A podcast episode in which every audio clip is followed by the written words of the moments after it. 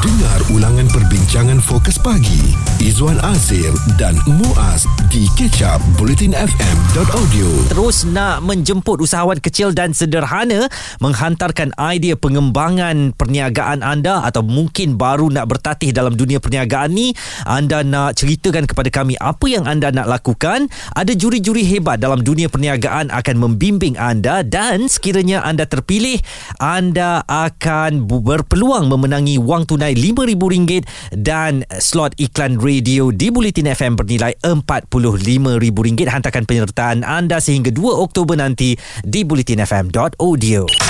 Usahawan Masterclass Bulletin FM Baik, kalau ada idea yang uh, nak buat aplikasi untuk e-hailing kenderaan dua roda, hmm. uh, mungkin itu ada ada tak kat Malaysia ni dah memulakan uh, tugas ataupun operasinya ataupun belum? Uh, jawapannya adalah sudah, sudah ada. Cadangan tu dah ada. Cadangan tu dah ada dan aplikasi tersebut pun sudah ada dan oleh kerana itu kita nak bawakan untuk anda hari ini gesaan mungkin cadangan untuk e-hailing dalam menggunakan motosikal kita pernah dengar cadangan ni Zuan Uh, Saya masih ingat lagi YB Said Sadiq uh, menganjurkan supaya e-hailing motosikal ini dibenarkan ketika Pakatan Harapan uh, memerintah dahulu. Kemudian apabila datang uh, Perikatan Nasional, mereka kata nampaknya ia tak sesuai dengan landscape di negara kita dan ada juga saya ingat yang uh, inilah para pemimpin dia kata macam awak rasa awak nak nampak ke dekat jalan raya kita taksi-taksi motosikal ini sebab itu tidak menggambarkan negara maju. Hmm. Negara maju tidak menggunakan taksi motosikal ya hanya mungkin negara-negara yang belakang standardnya daripada Malaysia yang uh, menggunakan perkhidmatan taksi motosikal ini. Jadi sekarang kita bersama dengan Ketua Pegawai Eksekutif dan Pengasas Perkhidmatan Dego Ride iaitu saudara Nabil Faizal Ramadaj datang ke studio. Saya nak tanya terus teranglah kepada Nabil ya. Apabila ada pemimpin kita yang kata macam tak sesuai je e-hailing motosikal kat Malaysia ni macam satu step uh, backward mm-hmm. ya uh, tidak menggambarkan sebuah negara maju anda sebagai pengasas Dago Ride ini adakah perasaan itu sakitnya di hati itu terasa pendapat saya hmm. uh, uh, negara terbesar di rantau ini uh, negara China, China. Mm-hmm. uh, telah ada perkhidmatan taksi motosikal daripada waktu orang mereka sebelum mereka dikirakan maju. oh zaman Deng Ah, Xiaoping dululah ya Hmm. Daripada waktu tu sehingga sekarang Hmm. uh, kalau you pergi Shanghai Hmm. you boleh aja book uh, taksi motosikal. okey Uh, and negara orang lebih maju Daripada jauh kita. lebih maju daripada kita. Hmm. Uh, and uh, saya tak pernah nampak uh, bahawa faktor taksi motosikal tu menjadi uh, satu penanda aras. Penanda aras, bahawa ah, kita maju atau tak uh, maju tak eh? maju ah, ah. tak tak tak related langsung. Betul. Uh, if anything i think it uh, dia adalah satu contributing factor kepada kekurangan penggunaan motosikal oleh uh, halayak ramai Hmm. pasal dah ada taksi perkhidmatan taksi motosikal so uh, orang biasa tak perlu beli taksi mo- uh, tak Beli perlu beli motor. motor sendiri Ha, ha. Ha. Dia dah boleh naik je motor yang ada Dan kegusaran apabila isu ini sering dibangkitkan sebenarnya kan uh, Nabil Adalah dari segi keselamatan Dari segi Yelah auratnya lelaki dan juga perempuan Saya nampak di komen-komen hmm. Itu yang paling banyak Selain daripada takut nanti Eh rider tu bawa laju. Dia ke kiri ke kanan. Bagaimana keselamatan penu, apa penumpang pula. Jadi sebenarnya Bagaimana? Pastinya Dego Ride dah buat persiapan rapi untuk perkara ini. Uh, yeah, so kita memang akan hanya approve uh, apa ni uh, rider yang dah ada pengalaman. Okay. Kita tak ambil kalau dia tak ada uh, dia ada lesen P atau L kita tak membenarkan. Hmm. Okey Uh, motosikal yang uh, umur motosikal tu pun umur dia di- dihadkan kepada 5 tahun uh, dan tak boleh ada so dalam 2 tahun untuk dapatkan uh, lesen kom, uh, full kan Hmm. uh, you cannot have any uh, saman or, Okay. or a- any any serious uh, offences traffic lah. offences Uh, lah. so secara uh, faktor-faktor tersebut tu aja you, you naturally uh, rider tu akan uh, membawa keselamatan dalam uh, perkhidmatan kami. Tapi Uh, Nabil untuk- kan uh, penunggang motosikal ni sinonim sangat lah kita kata dia punya rempit dia punya bawa laju tu bukan main ciluk kiri kanan kan ya. apakah anda rasa mentaliti penunggang motosikal di Malaysia ini sendiri sesuai untuk kita adakan perkhidmatan e-hailing motosikal di Malaysia uh, itu adalah uh, persepsi halayak segelintir uh, Rakyat kita, rakyat eh? kita Mhm. bahawa penunggang motosikal tu oh ini dia rempit Mm-mm. tetapi pada pendapat saya and experience saya sendiri saya melihat ramai rata-ratanya adalah penunggang dan uh, uh, motosikal yang berhemah Hmm. Uh, kalau kita tengok uh, dengan delivery rider ada sedikit yang suka cilok Mm-mm. tetapi Ada ramai yang Ramai tak yang berhenti tak- Ramai yang tak berhenti di lampu merah Itu pun Ya. gegam uh, tetapi ini tak ber, tidak berlaku kalau you ada penumpang kat belakang you pasal you tak akan tahu sesiapa siapa akan menjadi Betul. penumpang you. Penumpang Mungkin abang polis ke Ah. kan Ya. Ada kamera kat JPJ belakang. ke betul. ada kamera Yes. daripada uh, uh, kereta belakang and all that. Jika anda terlepas topik serta pendapat tetamu bersama Fokus Pagi, Izwan Azir dan Muaz, stream catch up di blutinfm.audio. Kita ada Nabil yang merupakan Ketua Pegawai Eksekutif dan Pengasas Perkhidmatan Dego Ride. Ha? Ada Dego Ride? Betul. Eh, aplikasi apa ni? Ha? Boleh boleh order naik motor kat sini? Eh, tak tahu pun. Dan semalam kan ketika berada di Dataran Merdeka untuk Hari Kebangsaan, saya mula terfikir kalau ada Dego Ride ni kita tahu eh, Ha-ha. mungkin kita dah boleh tempah sebab kenderaan besar tak boleh nak masuk kan. Betul. Jadi kalau ada motor yang macam tak adalah orang akan terlalu bersesat-sesat di perkhidmatan awam eh untuk dapatkan LRT atau MRT, kalau ada Dego Ride ni tunggu dekat tepi dataran uh, jalan Raja Laut tu sikit ke, depan DBKL ke kita dah boleh dapatkan perkhidmatan tu. Tetapi macam saya katakan tadi, kerajaan mutakhir ini beranggapan bahawa perkhidmatan teksi motosikal tidak sesuai dengan ambience ataupun persekitaran Malaysia yang nak menuju ke arah negara maju. Apatah lagi cita-citanya sekarang nak kurangkan karbon apa pelepasan karbon inilah segalanya untuk iklim dan sebagainya. Ah, itu yang kita nak tanyakan kepada Nabil Faisal Ramadaj, Ketua Pegawai Eksekutif dan Pengasas Perkhidmatan Dego Ride. Berapa ramai agaknya yang sekarang sudah berhikmat dan menjadi rider uh, taksi uh, ta, uh, ataupun taksi motosikal ini bersama Dego Ride? Uh, Nabil. Uh, total saya rasa dalam lebih daripada 50,000 dah apply. Wow. Okey. Dan semuanya memang dah uh, memulakan tugas masing-masing lah. Ah, ah. Ha. Ya, ya. Okey. Terhad di Kuala Lumpur atau ada di bandar-bandar lain? Tak uh, terhad ke Kuala Lumpur. Kuala Lumpur Lumpur, buat ya. waktu ini ya. Ah, ah, ya. Okey. Dan, Dan- dan uh, dari segi motosikalnya macam Ya, mana betul. pula? Ha, Ah. sebab tadi Izzuan ada kata Kapcai ke boleh ke? Ha, mengenai nak kena jaga alam sekitar ni Oh. kan motor tukar-tukar exhaust kan? Tapi best Eh, juga eh, kalau saya dapat tak rider boleh. yang naik RZ ke kan. Oh, macam mana? Motor macam mana ni? Tak tak RZ tak, di, Tak tidak digunakan. digunakan.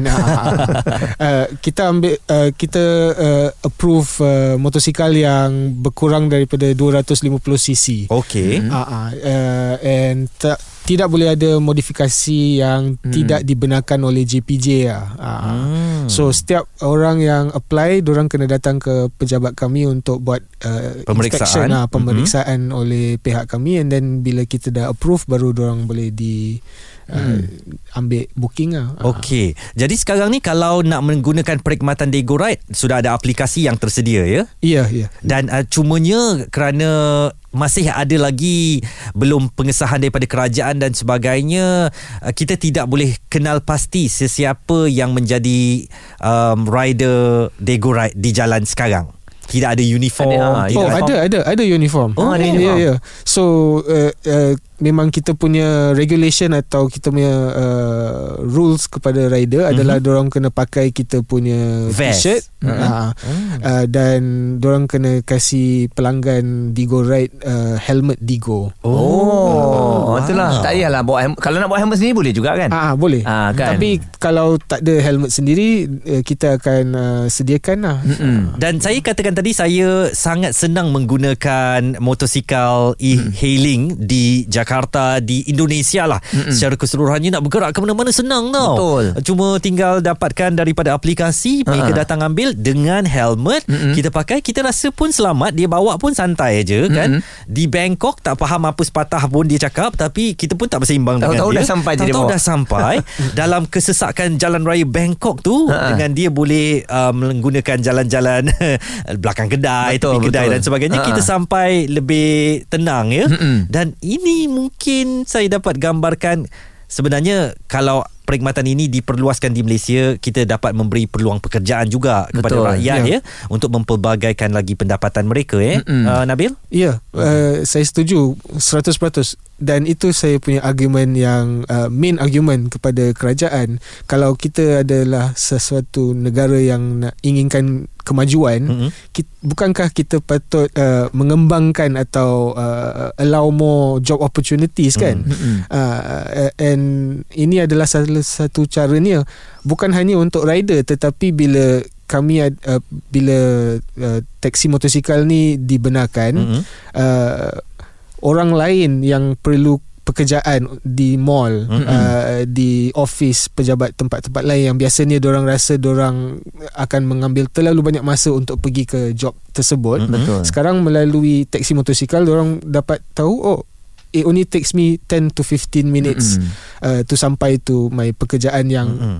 Dan lagi mungkin jimat. dia, ah, and then lagi jimat Lagi jimat lah Ah, mesti yang murah. So itu akan promote lebih pekerjaan untuk ramai lebih orang uh, uh, and and bukan hanya itu. Uh, kita tengah cakap pasal uh, Izwan tadi cakap pasal uh, iklim kan. Mm.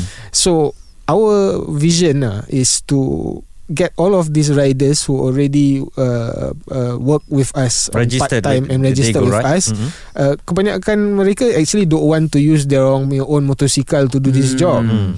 So kita punya uh, objective is to insyaallah provide them uh, motosikal yang Eco lah. eco friendly Ah. atau battery powered. Ah. Uh, sama macam China. China's uh, taksi motosikal semua guna bateri sekarang. So Hmm. they go right juga berkomitmen untuk menyediakan motor juga kepada rider ya. Ya. Wow, Hmm. ini satu perkembangan yang baik dan ceritakan juga kepada saya Nabil perkembangan perbincangan anda dengan kerajaan. Apakah ia masih berterusan ataupun uh, masih ada permintaan daripada anda kepada pihak kerajaan supaya uh, they go right ini dapat betul-betul uh, menyeluruh di di Malaysia bukan sahaja di Kuala Lumpur.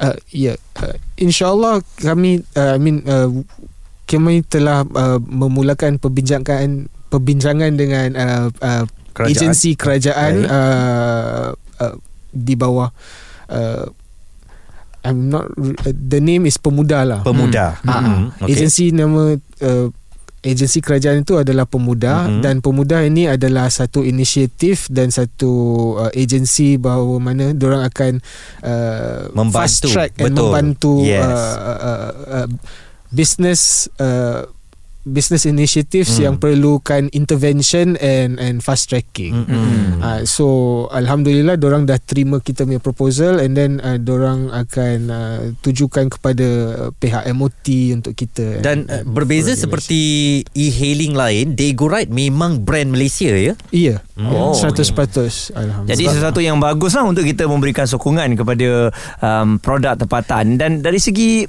radius Bagaimana radius ni dicadangkan Oh. Saya paling risau Okey lah let's say dia duduk kat KL Lepas tu nak pergi ke Damansara agak jauh Akan melalui highway berkemungkinan Itu yang kita risau Kalau uh, Gojek di Jakarta Mungkin di dalam town saja Enggak Ah. juga tu pak. Ah, Itu enggak. bisa bisa jauh juga. Ah, Jauh juga Tapi Iya. slow Jadi di sini, di sini Bagaimana agaknya Radius perjalanan tu radius perjalanan uh, yang di ke, uh, tetapkan oleh APAD waktu kita buat uh, POC uh, pada Januari 2020 adalah 10 km ke bawah. Oh, 10 km ke bawah. Ah, so kami ikut garis panduan itu. Hmm. Kami actually went one step further. We make it to 9 kilometers. 9 km Oh, ya. ah, Ngam lah Sembilan Saya rasa contohnya macam kita di Seri Pentas kalau kita nak pergi IKEA kan. Kita boleh tinggalkan kereta kita, kita boleh naik Dego Ride. Mm-mm. Kalau itu dalam radius ataupun dalam Dalam radius? dalam Sebab- bukan dalam jangkauan liputan. Ah, Ah. Saya rasa memang 9 km je sebab mm-hmm. selalunya kita membayangkan benda tu jauh sebab jam. Betul. Bila kita Kan? naik motor rupanya eh dekat je. Mereka ada laluan shortcut untuk di bawah radius 9 km tu. Izwan Azir dan Muaz di Catch Up Bulletin FM. Jangan lupa untuk terus hantarkan idea perniagaan anda melalui usahawan masterclass Bulletin FM. Caranya boleh terus ke bulletinfm.audio, hantarkan idea anda dan segala info anda akan dapat di sana. Usahawan Masterclass Bulletin FM. Kita masih lagi bersama Nabil Faisal Ramadaj. Beliau adalah Ketua Pegawai Eksekutif dan Pengasas Perkhidmatan Dego Ride bercakap tentang e-hailing motosikal di kawasan terpilih dalam kawasan bandar. Ada macam-macam pandangan dan ini diperjuangkan oleh YB Said Saddiq dahulu yang berpendapat dengan kewujudan e-hailing motosikal ini boleh membantu mereka yang nak menambah pendapatan dan sebagainya bagi memperbaiki kehidupan tetapi sambutan yang diberikan oleh oleh kerajaan hari ini agak hambar, sunyi sedikit, katanya tak sesuai uh, tetapi sekarang tak ada langkah lanjutan yang dilakukan yang membolehkan sebenarnya Dago Ride untuk terus beroperasi. Saya fikir walaupun mungkin dari segi imej bandaraya tu ada kurang sikit tetapi sebenarnya saya harus jujur ianya begitu convenient dan ianya suatu yang memudahkan pergerakan masyarakat kota ini daripada satu bandar ke satu bandar. Kita mm-hmm. ada pemanggil Faizal dari Ibu Negara. Apa agaknya pandangan anda tentang um, Dago Ride atau perkhidmatan e-hailing motosikal ini? Um, bagi saya uh, dia satu inisiatif yang bagus lah. Cuma saya sebenarnya ada soalan untuk Cik Nabil ni. Boleh ke? Boleh, teruskan. Boleh, silakan. Boleh. Okey, uh, kita tahu yang Dago Ride ni uh, memang yalah uh, satu apps yang untuk kita pinjam uh, motosikal kan. Cuma nak tanya Cik Nabil, uh, adakah uh, kalau jika berlaku kebalangan Mm-mm. uh, ada insurans cover tak untuk ni? Itu Okey. je soalan saya. Mm-mm. Ini yang kita risau juga sebagai penumpang ni kalau jatuh apa-apa nak claim kat siapa? Mm-mm. Hmm. Uh, so buat masa sekarang memang tak ada insurans yang uh, cover uh, pe, penumpang kat belakang. Oh, belum lagi eh? Ah, belum lagi. Mm-mm. So uh, kita adalah satu perkhidmatan where the users uh, akan terima risiko lah. Ah, agreement dia Ah, lah ya. bahawa menggunakan perkhidmatan ini kalau ada risiko Eh, awak kena tanggung ter- sendiri ya. tanggung sendiri dan Hmm. terima. Mm-mm. So tetapi apa yang kita lakukan adalah kita memastikan yang penung, penunggang uh, teksi motor tu memang mahir dan berhema and all this. Apakah langkah-langkah itu akan diperbaiki dalam plan uh, Dago Ride sendiri? Ya, ia semestinya hmm. kerana keselamatan tu adalah satu priority buat uh, syarikat kami dengan saya personally lah. Hmm. And alhamdulillah dengan uh, kita punya track record daripada 2016 sehingga hari ini uh, alhamdulillah kita tak pernah ada uh, ac- serious accident uh, recorded in Hmm. our system. Adakah um, ada sistem yang dapat mengawal um, apa kelajuan motosikal ni? Maksudnya uh, mungkin boleh bawa 80 km sejam ke bawah Dia saja. lock lah, Dia ya. lock, uh, tak dibenarkan. Uh, itu adalah dalam plan kita actually uh, Muaz uh, kerana taksi motor elektrik ni orang boleh control dia punya overall speed. Okey. Uh, so and at the same time you can have a cleaner uh, uh, uh, country Environment, uh, ya? Environment. Uh. Okey. Dan kita nak dengarkan pandangan daripada seorang pakar pengangkutan dan logistik Dr. Rosli Azad Han berkaitan cadangan uh, e-hailing motosikal ini. Ini sememangnya satu cadangan yang baik. Penyeragaman jenis motosikal akan memberi titik permulaan yang baik uh, untuk menarik pengguna kerana ini adalah satu perkara baru uh, yang tidak pernah diadakan sebelum ini. Uh, jadi pengguna juga mesti diberi pilihan tertentu mengikut satu atau dua jenis uh, motosikal sahaja. Jadi bagaimana agaknya anda nak terus melanjutkan perbincangan dengan kerajaan supaya Dago Ride ini seperti yang saya katakan tadi tidak hanya uh, tidak hanya tertumpu di ibu negara tetapi akan berkembang ke bandar-bandar utama lain juga. Uh, saya akan uh, with saya akan uh, hubungi saya memang ada plan untuk uh, uh, communicate dengan bercadangan kepada Datuk Seri Ismail Sabri. Uh-huh. Uh, kami telah memulakan kita punya perbincangan daripada uh, bulan Disember tahun lalu melalui program teraju yang kami sertai. Uh-huh. Uh, dan kami harap uh, Datuk Seri Ismail Sabri akan continue uh, uh, supporting kita punya uh, cause lah Hmm. Buk, untuk create more uh, apa ni Jobs. jobs, and Mhm. also to create a greener environment for Kuala Lumpur and Malaysia Mm-mm. uh, and insyaallah boleh disambut oleh seluruh negara lah. Uh, Hmm. Dan Eh? saya pun rasa nak install aplikasi Dago Ride ni Mm-mm. Manalah tahu pergerakan dekat-dekat ni kan Berani ke nak naik motor? Eh, hello. hello. Saya sangat enjoy di Indonesia dan Jakarta dan uh, Thailand Ha-ha. uh, menggunakan perkhidmatan Gojek ya Ha-ha. ataupun yalah. Tapi dia orang ada vest dia juga. Ha, Jadi kita betul tahu lah. kita jelas boleh lah. jelas. ha. Betul kalau dia nak bawa kita jauh-jauh pun maksudnya orang lain pun boleh nampak eh Ya. ni nak bawa ke mana ni kan ha, dah jauh ni dan satu lagi tadi kerisauan mengenai yalah nak bawa lelaki dan juga perempuan saya difahamkan kita boleh memilih eh rider-rider wanita ataupun lelaki. Ya. Hmm. Uh, dan uh, bila you daftar dalam aplikasi Digo right ni you kena pilih uh, your jantina. Mm-mm. Okey. So bila you lelaki you, you akan Dapat lelaki, lelaki lah. and Mm-mm. bila you perempuan you akan dapat perempuan. Wow. Better lah, Ini eh. Ha, bagi faktor betul. keselamatan Betul. ya. Betul. Uh, dan kami nak ucapkan terima kasih kepada Nabil Faisal uh, Ramadaj, Ketua Pegawai Eksekutif dan Pengasas Perkhidmatan Dego Ride. InsyaAllah kita harapkan mudah-mudahan uh, inisiatif ini akan diterima baik kerajaan. Ma- Maknanya pandangan bahawa ini adalah a step back, uh, satu langkah ke belakang itu akan tiada lah satu hari Mm-mm. nanti ya Muaz. Betul ya Nabil terima kasih. Terima kasih banyak-banyak Muaz dan Dengar ulangan perbincangan fokus pagi. Izwan Azir dan Muaz di kecap bulletinfm.audio